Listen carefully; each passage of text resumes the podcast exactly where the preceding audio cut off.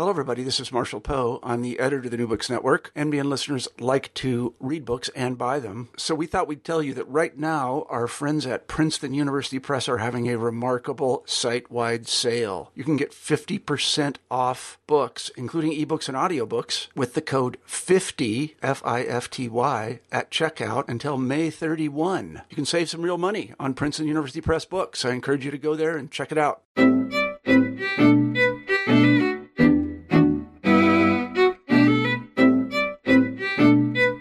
Everybody, and welcome back to New Books in Jewish Studies. I'm Jason Schulman. We've got a great show for you today. My guest is Marjorie Feld, who teaches at Babson College, here to talk about her new book, Nations Divided American Jews and the Struggle Over Apartheid, published in 2014 by Palgrave Macmillan.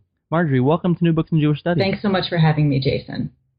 Well, it's great to have you. So, Marjorie, could you start briefly by telling us what apartheid was and is? You know, after I finished the book, I glanced at the cover and realized that the words South Africa are not in the title, and I think that's on purpose, right? So tell us briefly how the book is framed as a struggle over apartheid.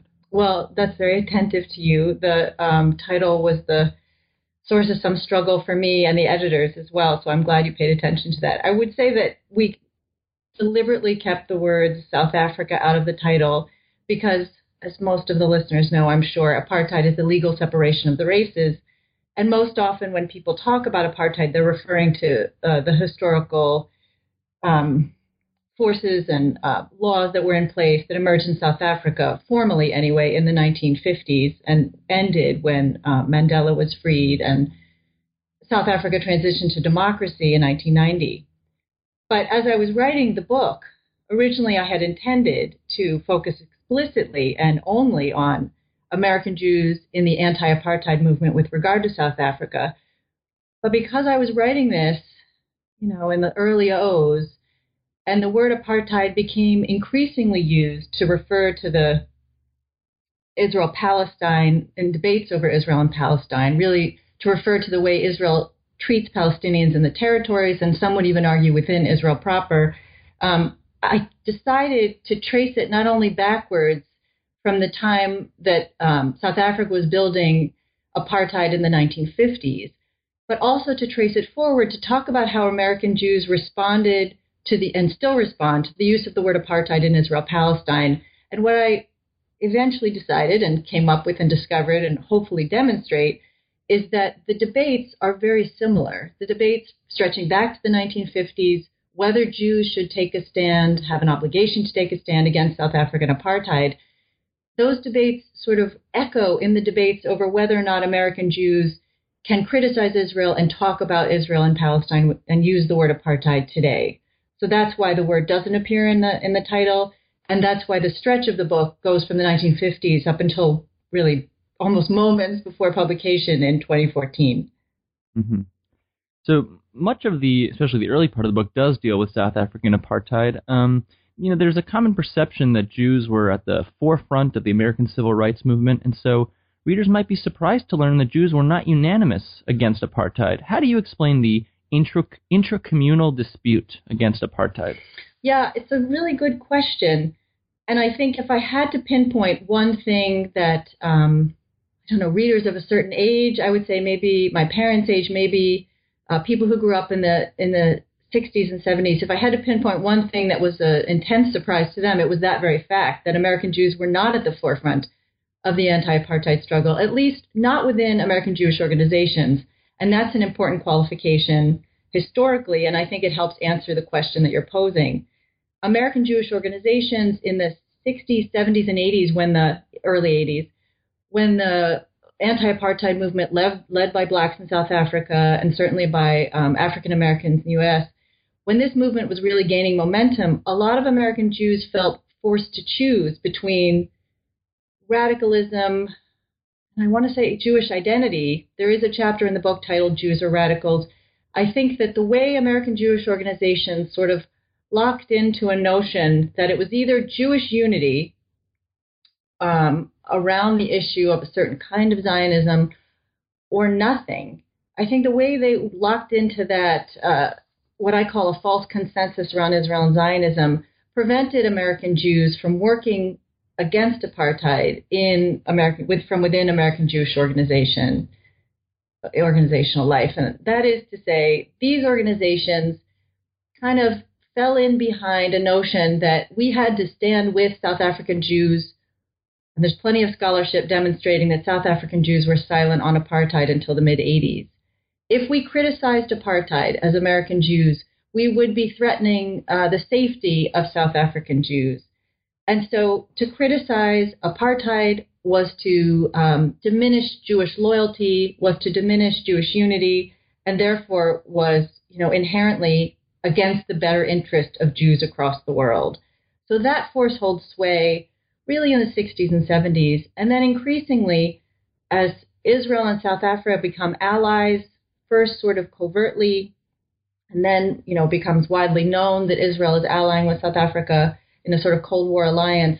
I think, you know, saying anything against apartheid, who is funding Israel in its moment of great crisis when it's on a, a, a, sort of a path towards isolation on the world stage, saying anything against South African apartheid in that realpolitik, right, in that um, scenario also presents a certain set of, um, it also creates damage to American Jewish unity and also threatens Jews, in this case in Israel.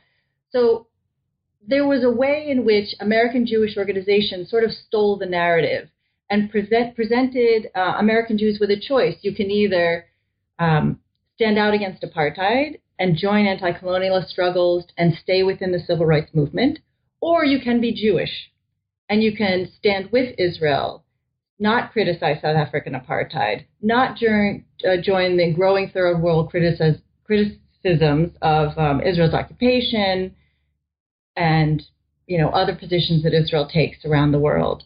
So it's an either or choice that I think many American Jews felt they had to make in the 60s and 70s and early 80s. That to stay with the anti-apartheid movement, to stay with the civil rights movement, was to abandon their Jewish identity and certainly the narrative of a mainstream American Jewish organization contributes to that sense on their part. You say that uh, Jews had to sort of balance their particularist and universalist commitments. So, um, you know, after the Holocaust, some Jews seem to say, let's do whatever we need to do to make sure nobody ever has to experience something like this again. And some people said, let's do whatever we need to do to make sure we never experience anything like this again. Is that right? That's right. Yeah, that was a, there's a paragraph in there about the use of the term never again and it was one of the hardest paragraphs I had to write. I would say one of the reasons that I chose this topic was to be able to uh, interview people who actually lived through these moments. My first book was focused on the progressive era and I never really it was focused on a, a reformer named Lillian Wald who died in 1940. So it was very difficult for me to capture her voice, even in my mind, to think about her moving through space and time. And certainly I was immersed in her words, but I really regretted that I never had met her or really only met a couple people who had known her. When I got to this research project, I was really happy to be able to talk to people who had lived and breathed these movements. And one of the benefits of that was talking to them about this notion of never again. I mean, it sounds almost trite, but coming to understand the ways in which the Holocaust, which many of them had seen as children or even, you know, very young adults, shaped their understanding of the potential of Israel to provide a haven not just for Jews, but to be a sort of universalist state that was Jewish in, you know, in every aspect, but universalist in its acceptance and presenting a democracy to that part of the world. So these Jews felt that never again meant these progressive Jews, whom I interviewed for the book, felt that never again really meant Jews had an obligation, indeed a moral imperative, to join movements for justice all around the world. And they saw Zionism as contributing to those movements for justice because it was a just end um, for Jewish freedom and liberation after the Holocaust. There were others, as you say, who appear in the book, who for whom never again has a very different message, and it is one where never again means that we can't diminish Jewish loyalties. We can't stand in the way of um, Jewish unity, and that has to be paramount in our priorities no matter what, even if it means not taking stands against um, oppression such as apartheid. Mm-hmm. So uh, a few of the chapters do contain these sort of short biographical sketches. Uh, how did you select them, and uh, what sources? It sounds like you did interviews. What sources did you use um, to to identify these figures? Yeah, that was the best part of the book. These interviews, um, the best part of the research for the book. Um, I mean, I really just hunted around. I had intended to do this topic. Again, I began thinking it was going to be a book about the 1980s, and I looked at the Schlesinger Library. I'm a gender historian, and that has a great warehouse of sources on women U.S. history and global history. And I found a couple women there who were in the anti-apartheid movement, and I started finding organizations, Jewish and not, um, that had taken stand against apartheid, and just, you know, sort of fo- following leads. It's difficult for me even to reconstruct, except for Peter Weiss, who occupies a prominent space in the book and with whom I'm still pretty close. He was one of the founders of the American Committee on Africa in the 1950s I went looking for Jews in these organizations, and um, people led me to him, and he was someone whom I could easily see integrating into the book because he was someone who felt that his Jewishness was very much bound up in his anti colonialist activism. So finding Jews involved in the anti apartheid movement was not difficult. In the archives, there are plenty of lists of people. You know, this is the 80s, right? There are faxes and things like that. There's paper. Um, but at the same time, finding individuals who felt that their Jewishness was bound up in their activism was another kind of a search, and it really, you know, made the uh, interviews necessary. So, um, Sharon Kleinbaum, I found, I believe, looking at uh, pro- student protests at Columbia and Barnard, she was in charge of some of those. And when I went and interviewed her, it was very clear to me that she saw those protests not only as grounded in her Jewish identity and her parents' sort of left Jewish activism, but also that she saw it as happy. She she joined a college and led college protests, not Jewish protests against apartheid, and she really did that very consciously because she felt that um, American Jews on her campus in the late 70s and early 80s were sort of embodying a kind of conservatism that made her incredibly uncomfortable. So these are most of the Jews that I found talked about their the Jewishness along with their activism, but also felt very alienated from the conservative bent of American Jewish organizations in the 70s and 80s. So it was a very particular group of people I was looking for that I ended up being very fortunate in finding. Do you see more scholarship on American Jews becoming transnational, meaning uh, putting it in a global framework?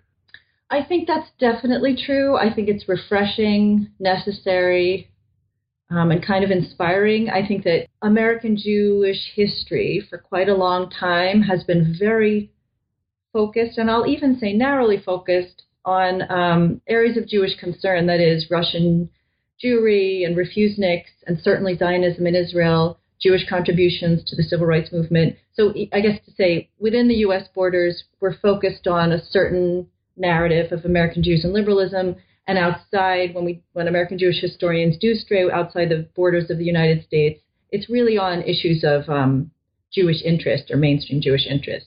But I think that is gradually changing. I think it's a really refreshing change, and I think it will add complicated, new, interesting, compelling layers to the history of Jews within the United States. And the, the traditional story says that 1967 was sort of a turning point for Jews uh, and how they thought about human rights as Jews. But you say no, actually, there was a debate earlier. So tell us just briefly what is the traditional story and how do you challenge it? So the traditional story is 1967. You know, Israel's victorious in that war. There's a tremendous amount of anxiety on the part of American Jews over whether or not Israel um, can defeat the forces that are aligned against it in 1967 in the Six Day War the victory of Israel and its subsequent occupation over the West Bank and Gaza lead to a sort of what some historians call a sort of muscular Zionism in the United States. So there is this building up of this sense of um, Jewish accomplishment and Jewish victory and tremendous relief as well. And at the same time, so this is this is building this sense of Jewish identity. It's it's in the cauldron of the identity politics of the 1960s, the Black Power movement, and the rise of some anti-Semitism and anti-Zionism in the black um, nationalist movements that then come to dominate the civil rights agenda in the late 60s. So American Jews who are feeling this new muscular Zionism are also feeling increasingly alienated from the progressive civil rights um, alliances that they had built in the 50s and 60s. And so there comes this moment, as I said before, something like the, the choice between are you a Jew or are you a radical? And I think that American Jewish historians have narrated it with regard to the rise of black nationalism, with regard to the rise of anti Semitism and anti Zionism in these progressive left circles, in the new left generally. But they haven't paid a lot of attention to the clues that were building long before that, even a decade before that, when Israel allies with France in the um, Algerian independence war, when um, other things happen within U.S. borders that indicate to some progressive American Jews that Israel is on this path uh, toward abandoning its sort of what are heralded as uh, progressive commitments in Black Africa. For many, for at least a decade, Golda Meir led Black African nations uh, to ally with Israel and really form a tight bond where Israel could count on those credentials, right? Israel could be seen in the way that I think progressive Zionists wanted it to be seen. It could rest on its laurels of um, forming alliances with these emerging black independent nations and present itself to the world as a haven for Jews post Holocaust.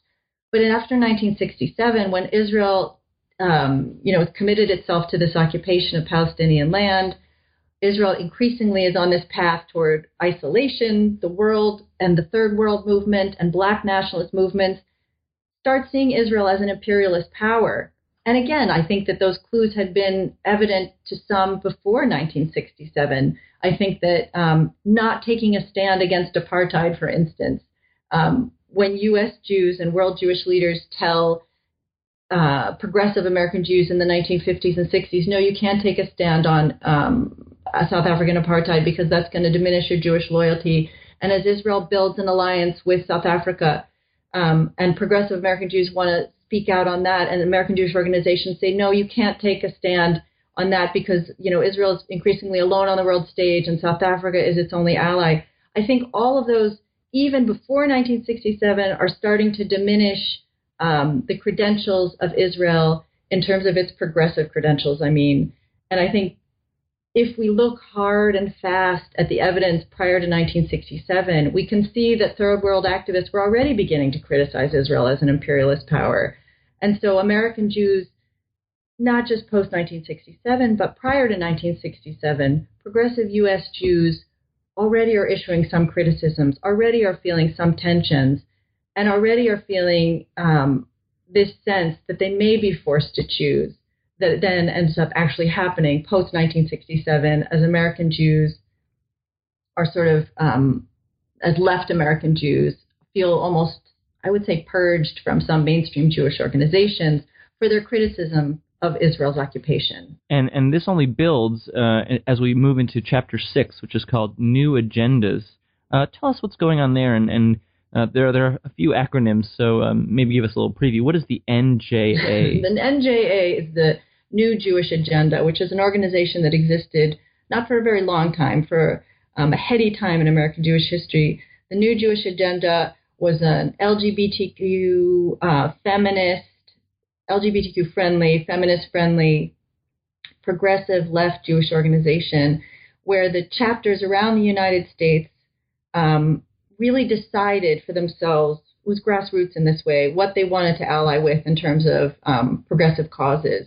So you have a lot of feminist work, a lot of work toward gay rights, and the NJA becomes one of the few, I wouldn't call it a mainstream Jewish organization, but it becomes one of the few um, visible and vocal Jewish organizations that continues to take a stand against apartheid into the 19 in the into the 1980s, when most mainstream Jewish organizations are silent because of Israel's alliance with South Africa, because of this sort of muscular Zionism and Zionist consensus that they've embraced. NJA, there are chapters that devote themselves to anti-apartheid activism.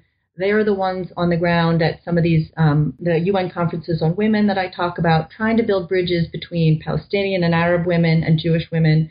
This is a really great organization of people who are blasted by mainstream American Jewish leaders for their betrayal. They're called communists. They're called self-hating. Um, but they become really important to my story because they're sort of this island of activism in this sea of, uh, I mean, they're, they're clearly counting their activism as emerging out of their Jewishness. And they remain with this um, liberation movement against apartheid, you know, following the lead of black activists in the United States, even when the narrative has been captured by mainstream Jewish organizations um, as, you know, demeaning and diminishing the importance of that work. And sort of, you know, this has been swirling in the background, but we haven't talked about it explicitly. What, what is the, the role of the Cold War in all this? Uh, the Israel South Africa friendship, um, how does that play a role? Well, I don't think it could play more of a role. I really see the Cold War as so intricately connected to, um, you know, obviously to the rise of Israel. When the Soviets begin backing Arab nationalism starting in 1954, then Israel is starting to cultivate new allies, right? So Israel really sees itself, and the U.S. sees Israel as a bastion of um, democracy. Um, it becomes a flashpoint in the war against communism. There's no question, and I would actually say that people would still contend that that's true. That this sort of post Cold War, um, whatever we're calling it now, is still contributing to our desire, that is the United States military's desire, leadership desire to contribute to Israel's security, quote unquote. Anyway, but I do think it's really important that that Israel becomes a Cold War ally of the United States, gets millions of dollars from billions of dollars every year from the United States, that American Jews are fed this sort of Cold War narrative that that's um, integral to um, Jewish identity. Those that narrative is coming at the same time as the American military is backing Israel as a Cold War ally. So as Israel stands on the world stage increasingly alone, except for American support, Israel turns to South Africa and really, I think uh, that Sasha Polakow Suransky, who wrote this incredible book about the Israel South Africa alliance, he calls that uh, the alliance of black African nations with Israel, which, as I talked about, Golda Meir had cultivated in the 1950s and 60s. He calls it totally ripped to shreds by the time the Yom Kippur War comes along in 1973, because Israel's occupation has made it the subject of so many criticisms from third world countries, from a growing force um, in the anti-apartheid movement, that that Cold War alliance between South Africa and Israel um, really ends up being pivotal to the way the United States sees Israel. And for American Jews, becomes this sticking point that they just can't can't recover from. I mean, you progressive American Jews don't know how to talk about the alliance between South Africa and Israel.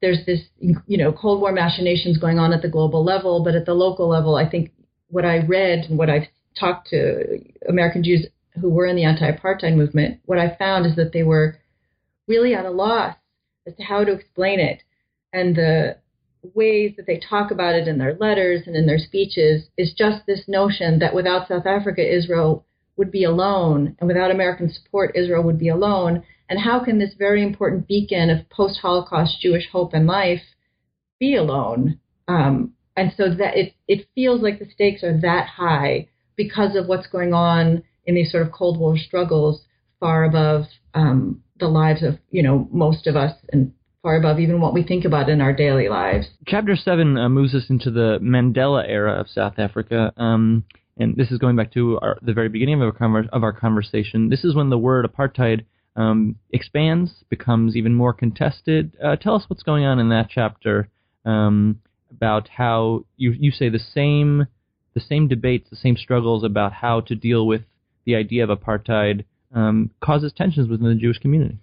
Right. So I begin and end the book with a 1990 visit of Nelson Mandela to the United States.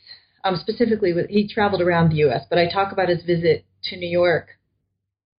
And what's kind of shocking to think about, at least from a you know the perspective of somebody who was raised to think that Mandela was a hero, a national hero with no qualifications, um, is that in 1990, when it came to New York, mainstream American Jewish leaders were really incredibly anxious and nervous because he was already taking stands, um, allying with Gaddafi, and talking about the ways in which Palestinians were facing an apartheid situation in Israel and Palestine.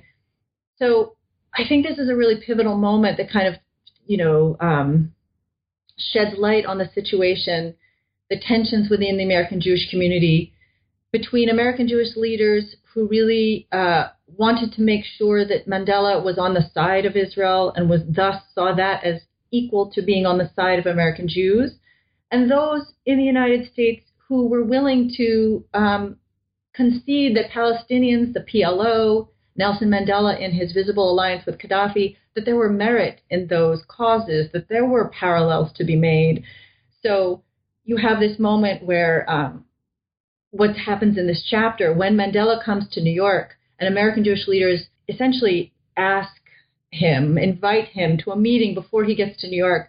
These leaders are convinced he says the right things, but there are uh, sort of grassroots Jews, especially in New York City, who feel that testing Mandela on Israel, that's at least the name of uh, an article that Alisa Solomon writes in the New York Times, don't test Mandela on Israel, who feel that's entirely wrong-headed, that to not ask the sort of nuanced questions about Israel, to say that only standing in lockstep with this sort of conservative Zionism, that that's the only way to commit yourself to Jewish identity and um, the Jewish future these grassroots, sort of progressive Jews reject that idea. And in the moment that Mandela comes to New York, as I write about in this chapter, they form um, Jews for Racial and Economic Justice in New York, what's called JFREJ. And it's not an organization that focuses on issues outside of New York City, outside of the United States, but it is a progressive Jewish organization committed to racial equality and economic equality. And I think that it's not an accident that it's forming just at this moment when sort of apartheid in Israel, uh, that is, American Jewish organizations are testing Mandela on Israel, is coming face to face with what was apartheid in South Africa, right, embodied by Mandela. And so in this chapter, I write about that moment in 1990 when these progressive Jews say no to mainstream Jewish organizational leaders and commit themselves to a progressive agenda in a new organization. I also talk in this chapter about the two Durban conferences, which were conferences designed to focus on imperialism and racism. One was in 2001, it was actually days before 9 11, and one was in 2009. And both times, American Jewish leaders looked out over the landscape of who was to speak at these conferences um, and what their agendas were, and in some cases, justifiably so, they were very nervous about how Israel would play at these conferences. But instead of issuing statements and telling um, world leaders to be cautious, you know, Iran's leader Ahmadinejad speaks at one of the conferences. Instead of sort of negating what he said and trying to posit counterpoints to those anti-Semitic Holocaust deniers, World Jewish Organizational leaders and American Jewish Organizational leaders tell the United States to boycott these two conferences. And so I see that as really, really important because these are conferences at which, for one thing, African Americans went to talk about reparations for slavery. And American Jewish organizations are the ones with the loudest protests. And so American Jewish organizations end up looking as though they are to blame for the fact that American, Amer- the United States doesn't take part in conversations at either of these Durban conferences. And I think that's really important. I think it diminishes further American Jewish credentials in progressive circles. It certainly did a lot more harm to the Black Jewish Alliance in the United States, which again is sort of a, a conversation that runs throughout these pages explicitly and implicitly. So this chapter talks about the ways in which um, American Jewish struggles with apartheid in South Africa had then colored and informed um, American Jewish debates over Israel, and to the degree to which American Jewish organizations were willing to commit to conversations about anti colonialist struggles, reparations for slavery in the United States, all around the world. So I think it's a really important chapter in terms of having those two kinds of apartheid, those two conversations about apartheid encounter each other. Well, Marjorie, we've taken up a lot of your time, so any parting thoughts you'd like to share, and uh, what are you working on next? Um, well, I I'm headed toward um, giving a paper at the um, American Jewish the, the Association for Jewish Studies conference, which is coming up in a few weeks, and to look at the program of the AJS is to see that a lot of these narratives are sort of being complicated by scholars who are increasingly talking about, you know, queer studies and Palestine studies, and so I think that it's an exciting time in Jewish studies, maybe especially in U.S. Jewish studies, American Jewish studies. And I'm hoping that my next study, which I don't have a firm grasp of yet, but I'm hoping that I can talk about the ways in which the opening up of that door, I think the opening up of conversations about Israel and Palestine in the United States is really, you know, helping some Jews who previously had felt that door slammed in their face walk through it. I think that it's opening up the possibility that unaffiliated Jews can become affiliated again because the Jewish community and Jewish scholarship is becoming increasingly open to alternative perspectives. So I hope, though I don't have a firm grasp of my next project, I hope I'm able to sort of capture that uh, spirit that's running through the Jewish community right now. Well, Marjorie, I want to thank you for being on the show today. The book is Nations Divided American Jews and the Struggle Over Apartheid, published in 2014 by Palgrave Macmillan. Thank you for listening, and we'll see you next time.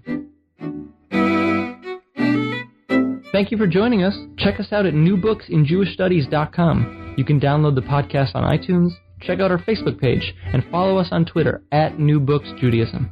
Got an idea for a book we should cover? Send us an email, newbooksinjewishstudies at gmail.com. We'll see you next time. Thank you.